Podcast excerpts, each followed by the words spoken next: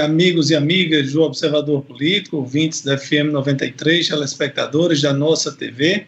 Estamos começando mais um programa Observador Político e já trazendo aqui os números de uma pesquisa de avaliação, pesquisa divulgada agora pela manhã, contratada pelo, pela Confederação Nacional dos Transportes e realizada pelo Instituto MDA. Essa, essa pesquisa é boa para se comparar com outras, porque ela tem um histórico, ela vem sendo feita há algum tempo. Mas antes de trazer os números da pesquisa propriamente dita, é, fazer um comentário sobre o que vem, algumas coisas que vêm acontecendo no, no Brasil e que o, é, o que, na minha opinião, contribui para acontecer o que está acontecendo com os números de avaliação do governo do presidente Jair Bolsonaro e do próprio Jair Bolsonaro. Ontem aconteceu uma das cenas mais é, constrangedoras desde que começou a crise da pandemia.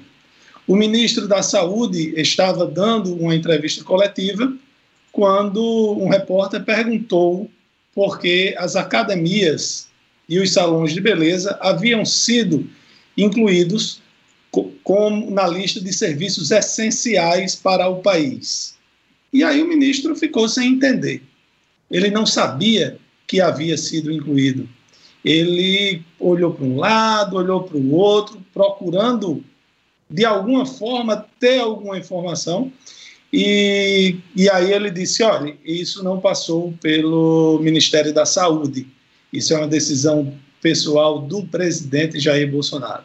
Ou seja, o presidente tomou uma decisão de incluir outros serviços na lista de serviços essenciais sem sequer consultar o Ministério da Saúde. Bom, ele é o presidente, ele pode. Realmente, ele tem autonomia para tal. Mas não era o presidente Jair Bolsonaro que dizia lá atrás que iria colocar um ministério com técnicos e que não, não, havia, não haveria interferência política nesses ministérios, que não haveria toma lá da cá? Infelizmente, não é isso que estamos vendo. E ontem foi mais um exemplo disso. E para piorar, após o, esse, o ministro dizer que ele não tinha sido informado, é, que isso era decisão do presidente e talvez do Ministério da Economia, começou a ser, o ministro começou a ser bombardeado nas redes sociais por aqueles robôs que nós sabemos quem contrata, quem paga, inclusive a investigação do Supremo Tribunal, comandada pelo Supremo Tribunal Federal, né, que implica pessoas próximas ao presidente.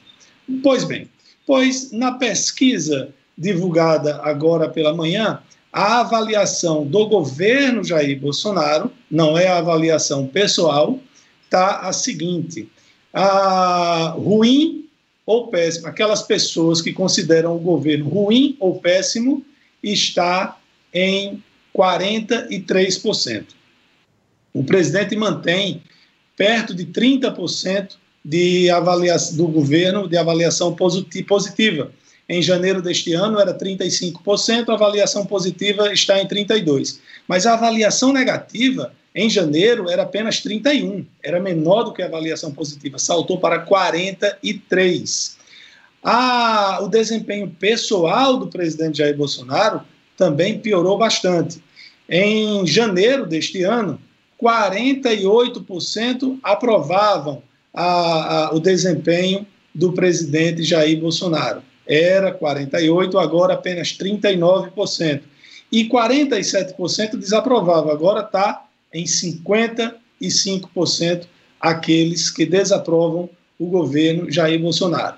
O, chama a atenção, não é? A, a, o presidente tem mantido ali pouco acima de 30 de aprovação, mas eu fui pesquisar e vi aqui que no auge do mensalão, com todo aquele escândalo de corrupção, o governo Lula era considerado ruim ou péssimo. Essa pesquisa foi do Confederação, da Confederação Nacional da Indústria, no auge do mensalão, a avaliação negativa do governo Lula era 22% e a ótima e boa 35%.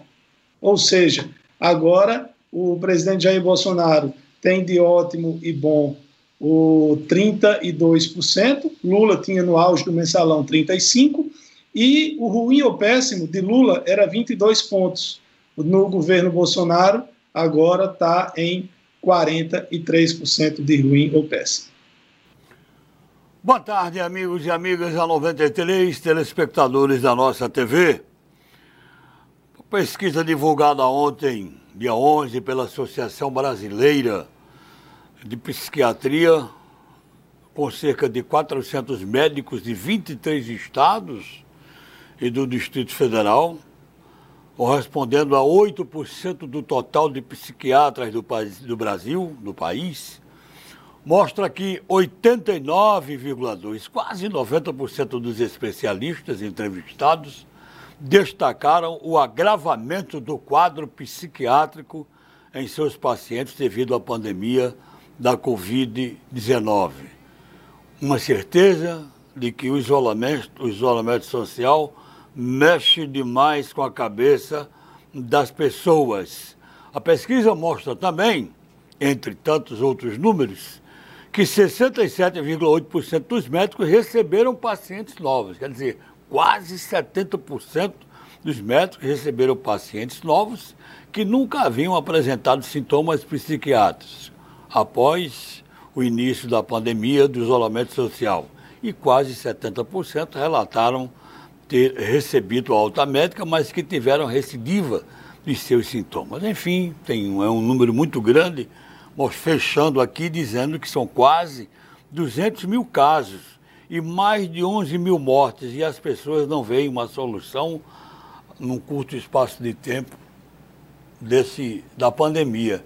É aquela questão, você faz, toma cuidados, toma as devidas é, precauções, mas um, uma pessoa, se a gente se pergunta um olhando para o outro, até quando isso vai? Ninguém sabe, ninguém pode dizer ninguém pode afirmar nada. A gente continua a ter uma esperança, mas é muito difícil saber de como será o futuro que vem pela frente. Então, o que os psiquiatras, eu já, eu já conversei com o doutor Joel Bomba, aqui de Mossoró, meu amigo médico psiquiatra, que ele disse, olha, tem que haver um esforço, um super esforço por parte das pessoas para procurar manter a cabeça ocupada, principalmente com outras coisas com a diversão, com o trabalho, porque se for focar só no problema pandemia, aí a situação fica complicada para todo e qualquer ser humano. Antes de passar aqui para César, eu quero fazer um registro, pedir permissão a todos do Observador Político, aos ouvintes, telespectadores e toda a nossa equipe, pedir permissão para fazer um registro muito especial. Hoje, 12 de maio, o meu filho, caçula Edmundo Anderson, está completando exatamente 12 anos. Eu tenho cinco filhos, quatro em idade adulta, e Anderson é o meu caçula, a minha razão de viver. É, daqui, eu, a minha esposa, a Sueli, a mãe de Anderson, irmãos, avós, parentes, todos, mandando aqui um beijo grande, carinhoso e dizer, Anderson, nós te amamos demais. Beijo, meu filho. Parabéns pelos seus 12 anos. Criança ainda, mas começando a olhar uh, para a adolescência. Beijo grande mais uma vez. Te amamos muito. César, boa tarde. Um abraço afetuoso aí para o seu, seu herdeiro. Parabéns e que Deus cubra de muita paz, muita luz, progresso, felicidade, enfim. E Edmundo, a, eu observando aqui a sua notícia, né? É, realmente as pessoas estão bastante atingidas. Você imagina as pessoas que residem em um estado que o governo procura levar terror a esse cidadão, aos cidadãos, na hora que afirma que o estado vai ter 11.378 mortes pela Covid-19, faltando com a verdade e levando terror as pessoas menos esclarecidas, aquelas pessoas mais inocentes. Bom, quero falar aqui na abertura do, do programa é, em relação às eleições municipais deste ano. Nós vamos ter eleições, sim. O eleitor vai às urnas esse ano para escolher prefeitos e vereadores. Essa é uma certeza carimbada pelo Tribunal Superior Eleitoral. O que vai ser discutida é a questão da data. Há um entendimento dentro do próprio TSE que os dias 4 e 25 de outubro, que foram reservados para o dia do voto em primeiro e segundo turno, serão riscados do, desse calendário eleitoral. As eleições podem, ocorrer em novembro, no dia 15 de novembro, como era no passado, com o segundo turno é, ocorrendo no último domingo do mês de novembro. Há, um, há uma, um, uma, uma, um entendimento dentro entre os, os ministros do TSE nesse sentido, porém não é uma decisão. O ministro Luiz Roberto Barroso, que assumirá a presidência do TSE no finalzinho deste mês, deu mote para alertar os políticos. Ele disse que não é possível unificação das eleições em 2022 porque geraria um inferno gerencial, palavras dele, dentro do TSE. Portanto, para um bom entendedor, a palavra do ministro já é suficiente para a gente entender qual o caminho que o TSE defende, que certamente será é, consolidado. A, a, será esse ano nós vamos ter essas eleições e serão eleições atípicas. A Covid-19 exigirá isso. Basta observar que a disputa por 5.570 prefeituras e mais de 60 mil cadeiras de vereador em todo o país não está na pauta do dia. A pandemia do inimigo é invisível, né? É o coronavírus, concentra e joga para último plano todos os outros temas. A manchete do jornal é sobre o coronavírus, o noticiário das emissoras de rádio e televisão também coronavírus, e todas as outras plataformas, a pauta do dia é a mesma: coronavírus. Em um ano eleitoral normal, a essa altura, nós já teríamos uma pauta política eleitoral em alta temperatura definições de candidaturas, formação de chapa, nominatas às câmaras municipais, bastidores fervilhando, pesquisas e mais pesquisa para todos os gostos e desgostos. Enfim, nós estaríamos respirando a sucessão municipal. Mas tudo ficou para depois. A certeza é que esse depois chegará. Talvez e provavelmente não com a mesma intensidade de um cenário normal. Mas daqui a pouco a sucessão municipal estará na mesa dos candidatos, com algumas novidades. A principal delas é o fim das coligações proporcionais. A mudança exigirá outro tipo de comportamento do candidato a vereador, por exemplo, uma vez que não existirá mais a sigla nanica fazendo esteira para garantir a sua eleição. Outro aspecto é a escassez de recursos para as campanhas. Isso sugere que as campanhas devem ter esse ano estruturas menores, mas com boas estratégias e poder de mobilização para chegar ao eleitor. E julgo que o ponto mais importante é o candidato entender que encontrará um outro cidadão eleitor. Não há, nesse momento, uh, um estudo que preconize de forma aproximada como as pessoas sairiam da quarentena para a vida normal é, como o e como o candidato é, vai se comportar diante desse eleitor ou como ele vai encontrar esse eleitor. O que esse eleitor vai querer ouvir do candidato, por exemplo? Talvez uma dose de realidade seja o melhor caminho, bem colocada para que as pessoas compreendam a ideia diante da existência de que se dará o pós-pandemia. Bom, o fato é que vamos ter eleições, sim, isso pode ter certeza. E serão inéditas pelas circunstâncias e com uma boa dose de responsabilidade do eleitor para fazer a escolha certa. O coronavírus certamente não deixará espaço para erros. Bom, já trazendo aqui a, algumas participações do nosso Facebook, a Sueli Batista está por aqui. Domingos coloca: criticar um presidente que escolheu um ótimo ministro da Saúde, se preocupa com o emprego do país e fam de família, dos pais de família, é não reconhecer as boas ações, é forçar a barra. Domingos, ninguém criticou o presidente por ter escolhido Nelson Teich, não. Eu apenas trouxe a informação, a notícia, tem o vídeo. Se você quiser, eu posso disponibilizar para você. O ministro pego de surpresa porque não foi informado que academias, é, salões, barbearias seriam incluídos no rol de serviços essenciais. Apenas não é, é, foi apenas essa informação que nós passamos, né? Eu quero dar aqui os parabéns a todos os enfermeiros e, em nome deles, a todos os profissionais da saúde. Hoje, 12 de maio, é o dia, é o dia mundial da enfermagem, o dia mundial do profissional de enfermagem, do enfermeiro, da enfermeira. Então, todos os profissionais de saúde que estão indo aí para a linha de frente, né?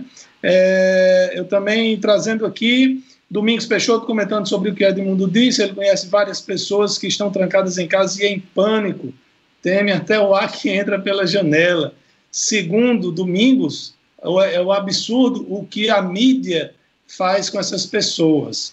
É, Francisco José Almeida da por aqui, Maria Neide também, Ela Cilda, Enoque é, está aqui perguntando por onde anda a Isolda, a defensora dos servidores públicos.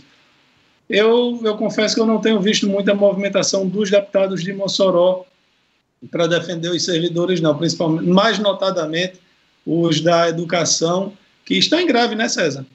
Sim, sim. sim. Há quanto Ou, tempo é, já os servidores da educação estão em greve? A greve ela foi iniciada no dia 5 de março e foi uma greve iniciada exatamente contra a proposta considerada, palavras da categoria, esdrúxula pela governadora Fátima Bezerra, de parcelar a, a, o novo piso do magistério, 12,84%, é, parcelar em três vezes e pagar o retroativo em 11 parcelas, terminando só em dezembro de 2021. O, como a gente noticiou ontem, o Sindicato dos Trabalhadores na Educação fez esse acordo direto com a governadora, um acordo no silêncio da quarentena, sem ouvir a categoria. Foi um acordo histórico sob o ponto de vista negativo, porque pela primeira vez na história desse sindicato, nunca a entidade havia feito um acordo coletivo de forma individual, de forma antidemocrática, ou seja, sem ouvir a categoria. Olha, é, eu quero também mandar um abraço aqui aos amigos e amigas, enfermeiros e enfermeiras Uh, o dia do enfermeiro hoje, 82 anos, a data criada foi em 1938. Enfermeiros, médicos, auxiliares de enfermagem, toda a equipe da área de saúde que se expõe demais, mas continua curando vidas. Olha, uma informação de que, é, com relação à compra de é, equipamentos nesse período de pandemia, né? O prefeito de Fortaleza comprou respiradores por 230 mil quando o governo federal comprou o mesmo respirador, no mesmo tipo, por 25. Governadores do Nordeste, respiradores acima de 150 mil. Quando no sul do país, em estados lá de cima, um dos mais caros foi em Minas Gerais, do Sudeste, 33 mil.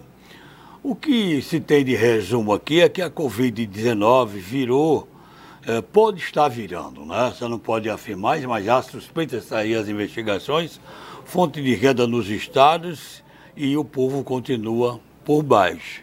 Tem governante achando que quanto mais mortos infectados, a situação pode ser outra, até melhor. É até muito forte colocar isso, mas é muito duro, principalmente sabendo que há uma investigação onde, em tempos de pandemia, ainda se fala em corrupção. Pelo amor de Deus. Sei, eu não sei onde é que você está vendo essas informações, mas tem, nós dissemos aqui ontem, tem 11 estados e o Distrito Federal Exatamente. sendo investigados por possíveis desvios nas compras do, relacionadas ao Covid-19. Tentar dizer que é no Nordeste que isso está acontecendo é má fé e desonestidade de quem escreveu isso, certamente porque a maioria dos governos do Nordeste são de esquerda. Mas onde houve prisão, por exemplo, foi lá no Rio de Janeiro, tem nada a ver com o Nordeste. O, a questão dos preços dos respiradores, eu não vi onde foi que o governo federal comprou por 25 mil reais. Na verdade, quando começou-se a falar no, no, na pandemia, na necessidade de respiradores, falava-se em 52 mil reais. Porém, outros países que passaram pelo problema antes do Brasil compraram todo o suprimento que tinha no mundo disso. Então, por exemplo, na Itália foi utilizado um paliativo, foi utilizado um, um equipamento similar ao respirador, porque não tinha mais para vender.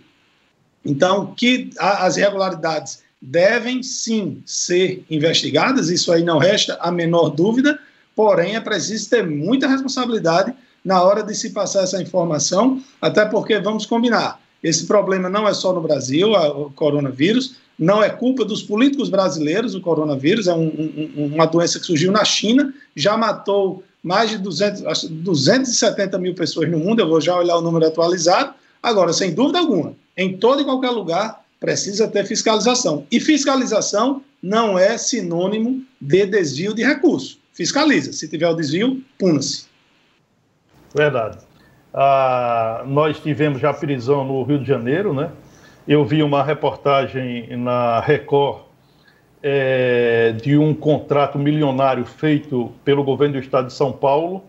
Os repórteres da Record foi a sede dessa empresa. Na, chegando a essa sede era apenas uma, um endereço de fachada. Não tinha absolutamente, absolutamente. Era uma casinha de periferia, né, Sérgio? Uma casinha de periferia. E aí a reportagem encontrou o empresário que ganhou essa concorrência e ele admitiu né, que concorreu para depois terceirizar. Ou seja, ele disse que tinha parceiros que iam ajudar a comprar os, os, os materiais para que ele pudesse fornecer ao governo do Estado de São Paulo. Enfim, é, é, a fiscalização a gente tem defendido, tem que acontecer sim. Aqui no Rio Grande do Norte, nós temos essa, essa diferença enorme de valores, preços dos leitos de contratos, né? Que a gente, é, o Jornal de Fato mostrou isso numa reportagem, de capa, inclusive. É, 100 leitos em Mossoró, 35 de UTI, 65 leitos clínicos. A, a, o gasto mensal é de 633 mil. 60 leitos em Natal, que o governo contratou junto ao Hospital do, da Liga do Câncer, por 13 milhões e 86 mil reais também por mês. Lá são 40 leitos de UTI, 25, é, 20 leitos clínicos. A diferença é de mais de 95%. E aí, se as instituições que são responsáveis pela fiscalização do dinheiro público, se não abrir uma investigação para é, apurar o que houve, aí tem a santa paciência. Aí o cidadão vai perder todas as suas esperanças. Não é possível que não haja uma investigação nesses números, que, que é uma diferença tão gritante, tão absurda, que não tem como a gente aceitar como que seja uma coisa leal, uma coisa correta, uma coisa normal. A suspeita existe e penso que deve ser investigada. Só em relação à questão de ontem, que o presidente Jair Bolsonaro é, num decreto, decidiu ah, listar ou colocar na lista de serviços essenciais durante a pandemia academias, é, barbearias e salão de, de, de, de, beleza, né, como a gente chama, essa é uma decisão inócua, que ela não vai ser levada a termo. Por quê? Porque o Supremo Tribunal Federal já decidiu que governadores e prefeitos tem autonomia de adotar as medidas restritivas nos seus estados e nos seus municípios. Então, a decisão do presidente Jair Bolsonaro, ela não será levada a efeito. Nós tivemos aqui no Rio Grande do Norte, por exemplo, um caso parecido. A governadora Fátima Bezerra é, assinou um decreto que proibia a abertura é, de supermercados e padarias nos finais de semana e nos feriados. Também proibir a circulação do transporte coletivo nos finais de semana e feriados. Os municípios não acataram, inclusive Mossoró. Mossoró decidiu que já tinha um decreto em relação ao funcionamento desses serviços e não seguiu o decreto do governo do estado, assim como Natal e outras prefeituras do Rio Grande do Norte. Portanto, a decisão do presidente Jair Bolsonaro não será levada a termo nos estados e municípios. Bom, e falando aqui sobre essa questão de, do, dos preços, né, É, a única informação que eu vi falando desses preços foi postada pelo deputado federal Capitão Wagner, que é candidato a prefeito lá em Fortaleza contra o prefeito de Fortaleza, e ele diz, não, não mostra a fonte, mas ele diz que o governo federal desembolsou 25 mil e o prefeito de Fortaleza desembolsou 234 mil. É importante frisar o seguinte: dos 11 estados e Distrito Federal onde estão acontecendo investigações, onde teve operação, já prisão, todo mundo, não consta o Ceará. O prefeito de Fortaleza disse que não tinha como comprar mais barato, é, não diz o preço que pagou, mas que há um verdadeiro leilão. E vocês devem ter visto, no domingo, no Fantástico, apareceu uma matéria de um cara que se viu de intermediário para a compra e quando foi entregue, é, vieram monitores daqueles de cubo, monitor de computador antigo, e o, o cara que ganhou essa licitação, como César disse, era um atravessador, era um intermediador, e ele disse que foi vítima também. Vítima ou não, ele foi para a cadeia também. César, chega Olha, bom. Pois não, pois não, Edmundo. Não, não, quando você é, concluir esse comentário aí, tem aqui a pergunta da Ana Paula Leal e também do Ricardo. Eles pedem para você comentar a respeito da eleição virtual na UFES, a escolha de reitor. Sim, sim. Vai ter sim. A, a UFES decidiu né, que as eleições para reitor, vice-reitor, elas serão realizadas e serão de forma inédita, porque a consulta à comunidade acadêmica será feita de forma virtual. Né? Essa notícia, é, a gente dá o crédito ao jornalista Saulo Vale, que noticiou em primeira mão no seu blog, é, inclusive já com calendário definido. Né? A, as inscrições para as chapas que vão concorrer ao pleito, elas já serão realizadas entre, nos dias 19 e 20 deste mês de maio. A campanha eleitoral será no período de 27 de maio a 14 de junho. E o dia do voto ocorrerá no dia 15 de junho. Essas alterações do edital uh, de eleição serão publicadas na próxima segunda-feira, dia 18. A, a, comunidade acadêmica, como a, a, a, gente sabe, né, vai aí definir três nomes. Né? Esses três nomes vão formar a lista tríplice, que essa lista seguirá para a presidência da República, cabendo ao presidente Jair Bolsonaro fazer a nomeação de um dos três nomes que formarem a lista tríplice. Até aqui nós temos quatro pré-candidatos a reitor da UFESA. Inclusive, eu entrevistei todos os quatro pré-candidatos no cafezinho com César Santos. São eles: o ex-reitor Josivan Barbosa, o professor doutor é, Rodrigo Sérgio Ferreira Moura, que recentemente deixou a Pró-Reitoria de Extensão e Cultura. Também será candidato o professor doutor Rodrigo Codes, atual pró-reitor de graduação da UFES e é apoiado pelo atual reitor José de Arimateia. E, por fim, a professora doutora Ludmila Carvalho Serafim Oliveira, atual diretora do Centro de Ciências Sociais Aplicadas e Humanas da UFES. Portanto, teremos aí na história da antiga Exam, hoje o FESA, umas eleições, eleições inéditas, eleições virtuais. César, e duas coisas. É, primeiro, aquele negócio, quem tem, tem medo, né? Já viram o que aconteceu no IFRN, e Exato. existe a grande possibilidade de o presidente Jair Bolsonaro fazer o mesmo que fez no IFRN. Não respeitar o resultado da lista tríplice e nomear quem ele quiser. Tem gente Exato. lambendo a rapadura para que isso aconteça. É, eu, acho, eu acho o seguinte: dentro desse, dessa lista de quatro nomes, tem dois nomes que estão fazendo aí uh, um discurso próximo do presidente da República. Tem dois, tem dois candidatos que se aproximam. É, não sei se, se é estratégia política, porque eles sabem que a nomeação final será do presidente. São, uh, uh, e esses nomes eles são o ex-reitor uh, Josivan Barbosa, que tem se aproximado muito do pensamento uh, uh, do atual inquilino do Palácio do Planalto, e o outro é o, o candidato o Rodrigo Sérgio, que inclusive foi exonerado da, do cargo de pró-reitor de Extensão de Cultura da UFESA. Ele tem um discurso muito próximo do presidente. É, então, eles estão tirando aí, eu diria, uma carta de garantia. E vale aqui a gente ressaltar o seguinte: a questão lá da, do FRN, o governo, de forma antidemocrática, é, nomeou um, um, reitor pro tempore, é o Josué Moreira, que foi candidato a prefeito de Mossoró.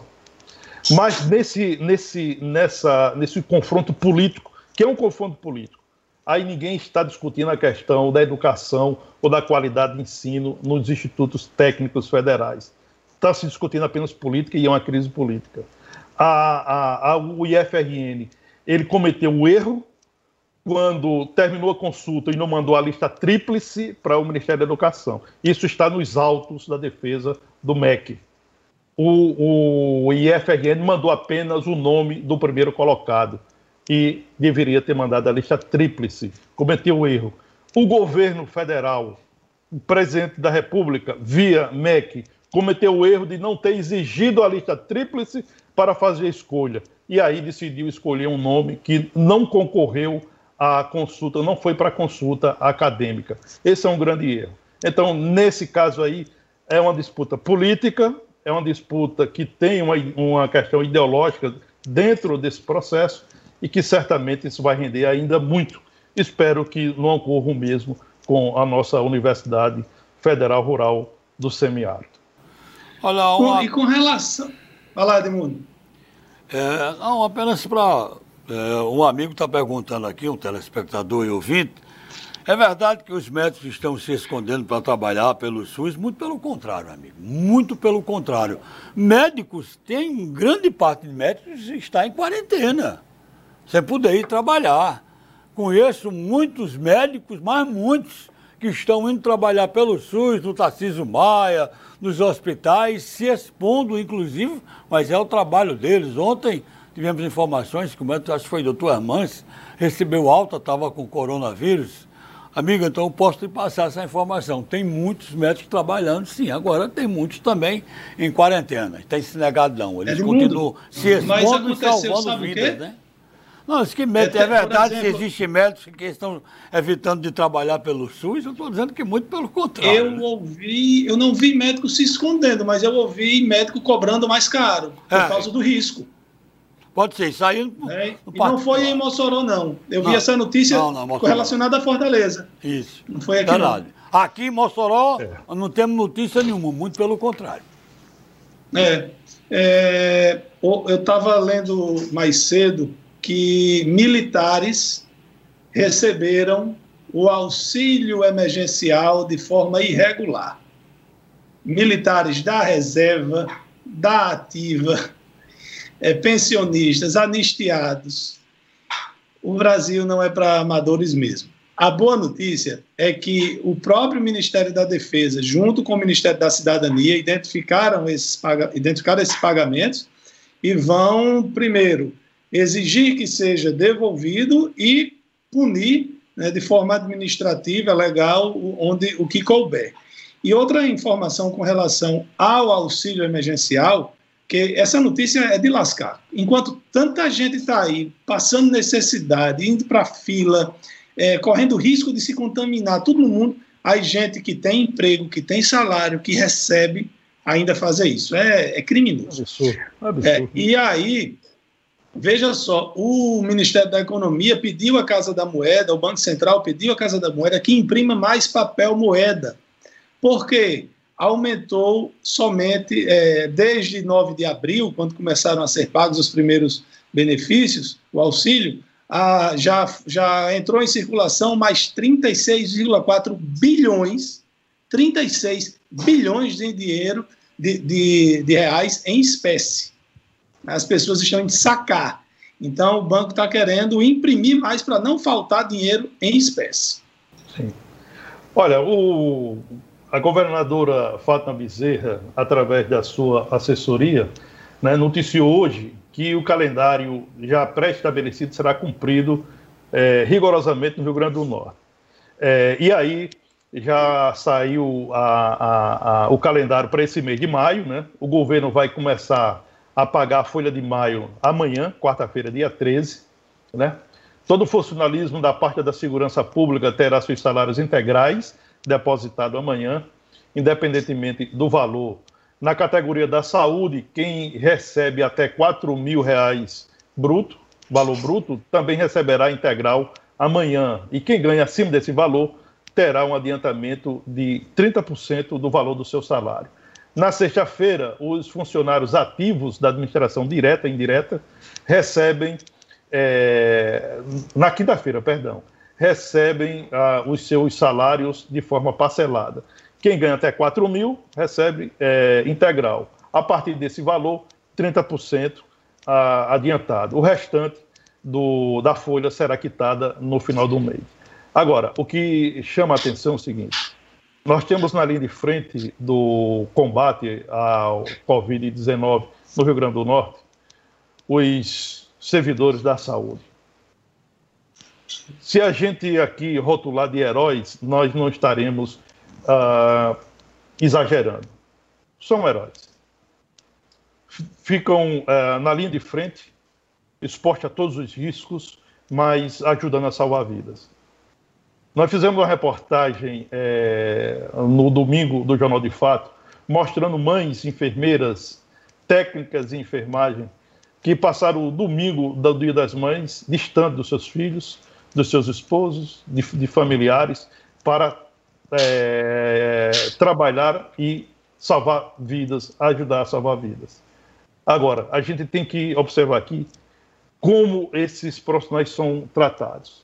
Por exemplo, os servidores da saúde do Rio Grande do Norte estão nessa linha de frente, nessa luta e passando enormes dificuldades, porque ainda não receberam o, o, o salário de dezembro e o 13 terceiro salário de 2018. Eles estão com duas folhas de salários atrasados. Esses enfermeiros estão dentro das, das casas de saúde, das unidades, estão na linha de frente correndo todos os riscos, mas lutando né, com toda a sua garra para salvar vidas. E aí o governo ainda não pagou, quando eu digo o governo, eu digo Estado, ainda não pagou os salários de dezembro e do 13 terceiro de 2018. Nós estamos em 2020 e tem mais. O governo do Estado não está repassando para o banco o que é descontado da parcela do empréstimo consignado.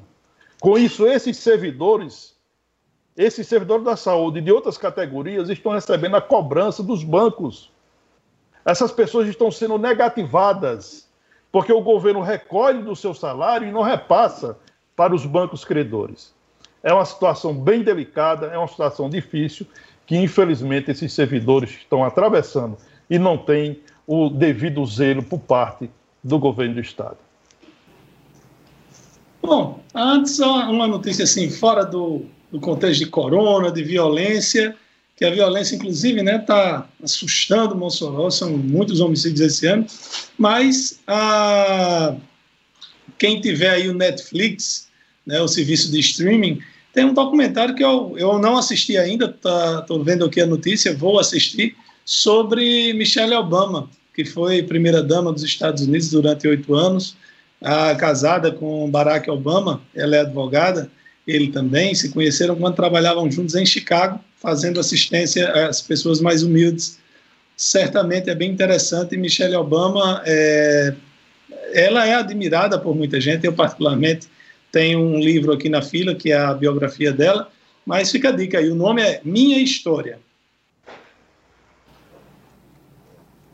E se vocês estão sem notícia, não, eu vou a gente aqui tá, trazer tá com notícia, a notícia da polícia. Ontem. Mas deixa, uma coisa, deixa eu falar uma coisa você rapidamente, né? Ah. Que a gente citou isso aí, eu recebi agora mesmo, né? Foi de imediato. É a situação dos terceirizados e terceirizadas da Universidade do Estado do Rio Grande do Norte. Eles estão há três meses sem receber salários. Há três meses que, que esses trabalhadores não recebem seus salários. A nota que eu recebo aqui, inclusive, é uma repercussão do sindicato da categoria, né? São trabalhadores da limpeza é, e capinagem da universidade. Aí a nota diz aqui do, do, do sindicato que representa essa categoria que esses trabalhadores estão em isolamento social, estão enfrentando fome, têm contas a pagar e a indignação está tomando de conta. São três meses que esses terceirizados e terceirizadas não recebem seus salários. Olha, Bom, aqui no, no vizinho estado do Ceará, ontem teve uma apreensão gigante de cocaína. 540 quilos de cocaína apreendido no bairro é, Cidade dos Funcionários. É, é, os homicídios não param, o tráfico não para, as outras doenças não param. Né? Não pense que porque tem se falado muito em coronavírus que não tem outros problemas por aí não, viu? Olha, estamos mandando um abraço aqui para a Luciene, lá do Juremal, que está sempre conectada. Ela disse que o programa hoje está muito interessante, e principalmente se falando do ministro da Saúde, que esse que assumiu, ela disse que é uma verdadeira decepção. Opa, é a idade mais uma vez. Bom, estamos de volta com o Observador Político pela nossa TV e pela Rádio FM 93. Eu ainda não recebi hoje ah, o boletim do, da CESAP. Né? Estamos aqui apresentando o programa. Temos os números do último boletim que foram publicados nesta segunda-feira pela Secretaria de Saúde do Estado. Segundo o boletim da CESAP, o Rio Grande do Norte tem 92 óbitos ah, por Covid-19. 92 óbitos, de acordo com o boletim número 58, que foi publicado ah, nesta segunda-feira. Então, nós estamos a 72 horas do dia 15 de maio, né? o dia ah, daquela data fatal que foi projetado pelo governo Fátima Bezerra, de que o Rio Grande do Norte teria 11.378 mortes pela Covid-19. Hoje temos 92 óbitos. Ou seja, estamos aí distante, graças a Deus, 11.286 é, mortes, conforme a projeção do governo do Estado. Para essa projeção fúnebre se confirmar, é, são precisos é, que o Rio Grande do Norte, ou é preciso que o Rio Grande do Norte resiste de hoje até sexta-feira, dia 15 de maio, 3.762 mortes por dia.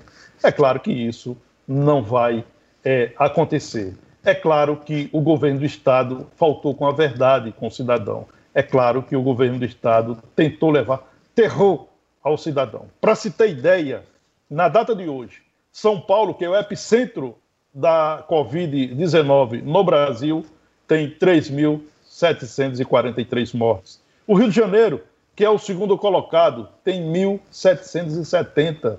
O Ceará, que é o terceiro colocado, aqui vizinho do Rio Grande do Norte, tem 1.189 mortes.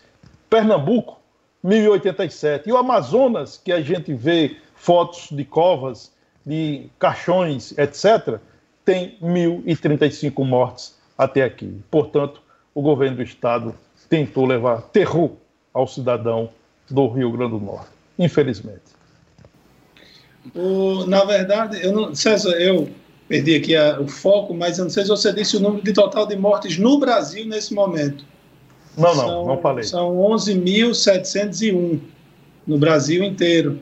É, nós estamos em sexto lugar, né, como país onde mais morreram pessoas por causa do coronavírus. Porém, quando a gente vai fazer aquela proporcionalidade de número de óbitos por milhão de habitantes, nós somos o 29 colocado o país onde mais faleceram pessoas é disparado, disparado os Estados Unidos. 82 mil pessoas. É um, é, é, você imagine aí qual é a população de São Gonçalo do Amarante, é 120 mil por aí, é? Então, imagine uma cidade de 82 é. mil pessoas varridas do mapa. No mundo, no mundo, já são 290 mil óbitos. É quase é... a população de Mossoró é, desapareceria é, quase duas do mapa. Né? É, desaparecer do mapa em cinco meses. Né? É, muito, é muito pouco tempo. É lamentável que a gente tenha isso, que a gente veja isso no mundo. É uma coisa que eu acho que ninguém esperava nunca ver acontecer no mundo. Né? Verdade. Chamou a atenção dentro do coronavírus, guardadas as devidas proporções, foi o fato ocorrido na nossa, nossa vizinha cidade de Itaú. Gente, Inclusive a matéria de capa hoje no Jornal de Fato, Itaú, o primeiro município do Rio Grande do Norte a decretar um lockdown, domingo era zero. Domingo, dia 10, zero de casos. Na segunda-feira, 11 casos em Itaú lá, é, lockdown decretado pelo prefeito e muito preocupante. Uma cidade de 5 mil e pouco, menos de 6 mil habitantes, de repente uma explosão dessa de casos de coronavírus. Não tem nem como explicar, mas de se preocupar, sim. E Edmundo, preocupa Mossoró, porque ah, essas cidades ah, elas não têm nenhuma estrutura eh, para atender ao paciente da Covid-19 ou de qualquer outra doença. Né? Eh, Itaú não tem ah, UTI eh, disponível, não tem leitos de UTI. E aí o cidadão de, de, de Itaú desce para a cidade de Apudi, onde tem um hospital regional. O hospital regional é Ilha Marinho. Lá não tem nenhuma UTI funcionando. E aí, evidentemente, acaba dentro de Mossoró. O mesmo acontece com Areia Branca, com Tibau, com Grossa, Serra do Mel. Açu, que tem o hospital regional, também não tem UTI. E aí, os moradores das cidades do Vale do Açu são socorridos em Mossoró. Aí você vê o tamanho do problema que isso é, acaba é, gerando para a cidade de Mossoró, por ser uma cidade polo e por ter um hospital regional com pelo menos uma estrutura de é, leitos de UTI. E outro detalhe que nos chama atenção é quando a gente coloca uma manchete e diz o seguinte: o hospital regional está com todos os seus leitos de UTI ocupados. E aí a gente fica assombrado. E quando vai ler, são 17 leitos são apenas 17 leitos de UTI. Desses 17, 10 foram construídos e instalados pela sociedade civil organizada. Então você vê como é a situação ah, do sistema de saúde pública é, daqui de Mossoró e de todo o Rio Grande do Norte. Essa questão de falta de leitos não é de agora, é de sempre, infelizmente.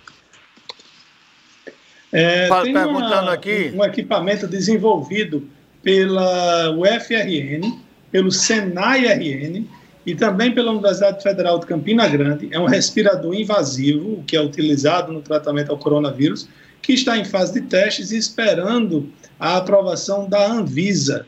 Certamente, tendo a autorização da Anvisa, esse equipamento deve custar muito menos né, do que esses importados, e não sei se teremos grande de produção em grande escala. Porém, é sem dúvida alguma uma boa notícia, que tenha o sucesso, que tenha a aprovação, e parabéns né, ao Senai, ao UFRN e ao, e ao UFCG, que é lá de Campina Grande. Pergunta aqui se, Olha, se confeccionar mais cédulas, isso não vai gerar mais inflação. Você falou nesse assunto, Lair Neto, a confecção de mais cédulas? Falei, o Ministério da Economia está querendo imprimir mais cédulas por causa disso. Existe sim o risco, né? Mais dinheiro no, em circulação pode, pode sim provocar inflação. Isso é, um, é, é uma, é uma coisa que é aceita por qualquer é, economista, qualquer repórter de economia. Tudo que você lê sempre fala isso: que você imprimir muito papel, você termina desvalorizando a moeda. Nesse caso específico, não está se colocando mais dinheiro em circulação para o governo ter mais dinheiro é, de forma é, é, me fugiu a palavra agora, mas é, é, é é para ter mais dinheiro nos bancos para entregar às pessoas. Não é para fingir que tem o dinheiro, sabe? É, é para dizer que tem mais poder de compra. É porque os bancos estão ficando sem papel moeda. E a gente tem que observar, Neto, que de acordo com o boletim Focus, né, que é publicado toda segunda-feira, a, a inflação no, no, para 2020 no Brasil, a previsão é de, de, uma, de, de, talvez a gente tenha uma deflação esse ano. Né? Nós tivemos, por exemplo, no, agora em abril, uma, um índice que foi o menor desde 1988. Né? Um índice bem, bem, bem baixo mesmo, a inflação está sob controle. Né? E aí, a gente, eu penso que o governo está observando tudo isso aí para ter pelo menos o controle da economia, se é que é possível ter um controle da economia após um período de, de uma pandemia, né, onde está paralisando tudo, onde está destruindo a economia do país, assim como a economia mundial está toda abalada. Eu trouxe a notícia ontem aqui de que lá em Wuhan, na China, onde começou os casos de corona, começaram os casos de coronavírus, tinham surgido cinco novos casos, cinco pessoas que haviam é, feito teste e deu resultado positivo. O que é que o governo da China e lá da província estão querendo fazer? Testar todos os 11 milhões de habitantes de Wuhan. Enquanto isso, aqui no, no Brasil, a gente não consegue testar a, as pessoas. É, uma, é, é um número muito pequeno. No Brasil, até agora foram realizados 735 mil testes. Nós somos 210, 220 milhões de habitantes. Né? Então, a, a taxa de testagem por milhão de habitantes é muito mais baixa do que outros países que são mais pobres, que têm menos condições do que o Brasil. Mas o fato é que existe a preocupação do mundo é, como eu disse há pouco tempo, isso nunca aconteceu, ninguém nunca imaginou que pudesse acontecer, e ninguém sabe se pode vir, por exemplo, na China, uma nova onda de contágio se as pessoas saírem todas às ruas. Lerna, deixa eu rapidamente puxar um pouquinho daquela pesquisa CNT-MDA, né, que você trouxe alguns números uhum. na abertura. Uh, a pesquisa, ela, ela me traz uma, uma, uma surpresa e, de certa forma, até impressiona, é como o presidente Jair Bolsonaro consegue manter a aprovação de um terço da população brasileira. Um presidente que, na, na, com 10 mil mortes no Brasil por uma pandemia, ele vai brincar de jet ski. Um presidente que está toda hora é, saindo às ruas sem nenhuma segurança em, em, em relação à saúde, é, ignorando a, a pandemia do coronavírus. Um presidente que insulta a imprensa toda hora, que esbraveja para cima de jornalistas, um presidente que não tem um trato fino com as palavras, é sempre ignorante, é sempre bruto, e ele mantém mais de um terço da, ou um terço da população apoiando o seu governo e apoiando a sua forma de governar. É impressionante. Mas aí vem aquela questão que a gente tem é, divulgado sempre ou tem discutido sempre ou comentado. O Brasil ele ficou dividido entre o, o amor e o ódio. Você odeia ou ama? E essa divisão é muito preocupante. Por quê? Porque essa divisão sustenta políticos né, de, é, é, é perante a massa. É a massa que sustenta o político. Um político, quando é, quando tem um perfil de um Bolsonaro, os que odeiam os adversários ama o Bolsonaro. E aí César. ele vai se mantendo com esse texto de. Se a gente pegar e colocar na balança, qualquer pesquisa que fizer, nós vamos ter o Jair Bolsonaro de um lado com um terço da população com ele, nós vamos ter o ex-presidente Lula do outro lado com um terço da população com ele, e nós vamos ter uma porção é, no meio dessa, dessa disputa que nós chamamos da poção inocente, que num, quando chegar um processo eleitoral, ele pode ser é, de forma muito fácil tangido, que me perdoe o termo, por aquele que tiver a maior habilidade é, na comunicação, etc. César, o mensalão surgiu no primeiro, as denúncias né, do mensalão, feitas por Roberto Jefferson, o novo grande aliado do atual governo, é, começou no primeiro, primeiro semestre de 2005. E em março de 2006, um ano depois de denúncia de pancada, pancada, pancada, Lula era tinha ótimo e bom 38%, Bolsonaro está com 32%, e com uma diferença, Bolsonaro está com ruim e péssimo 40 e poucos por cento, né? É.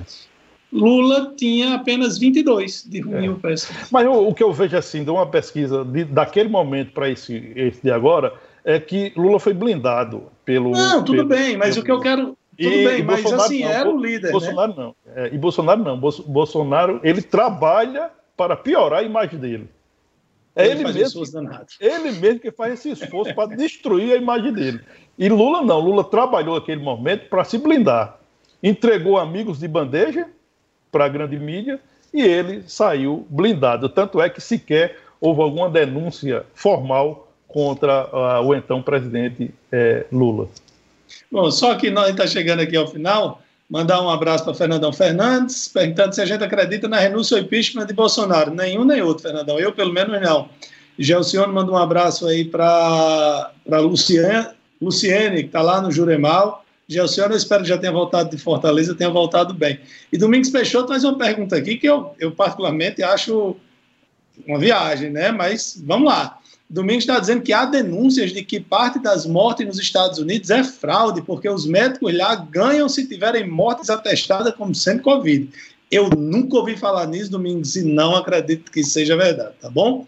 Mandar aqui um, um grande abraço para todos os nossos amigos, nossos ouvintes, telespectadores. Desejar a todos uma boa tarde e amanhã, se Deus quiser, estaremos de volta com mais um Observador Político.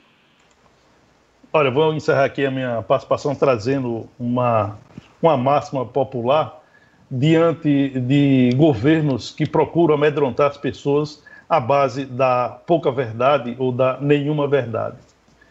É, a mentira não, não aumenta o nariz, apenas destrói a confiança. Uma boa tarde a todos e até amanhã. Ok, boa tarde, até amanhã. Volto aqui com mais um Observador Político. Tchau.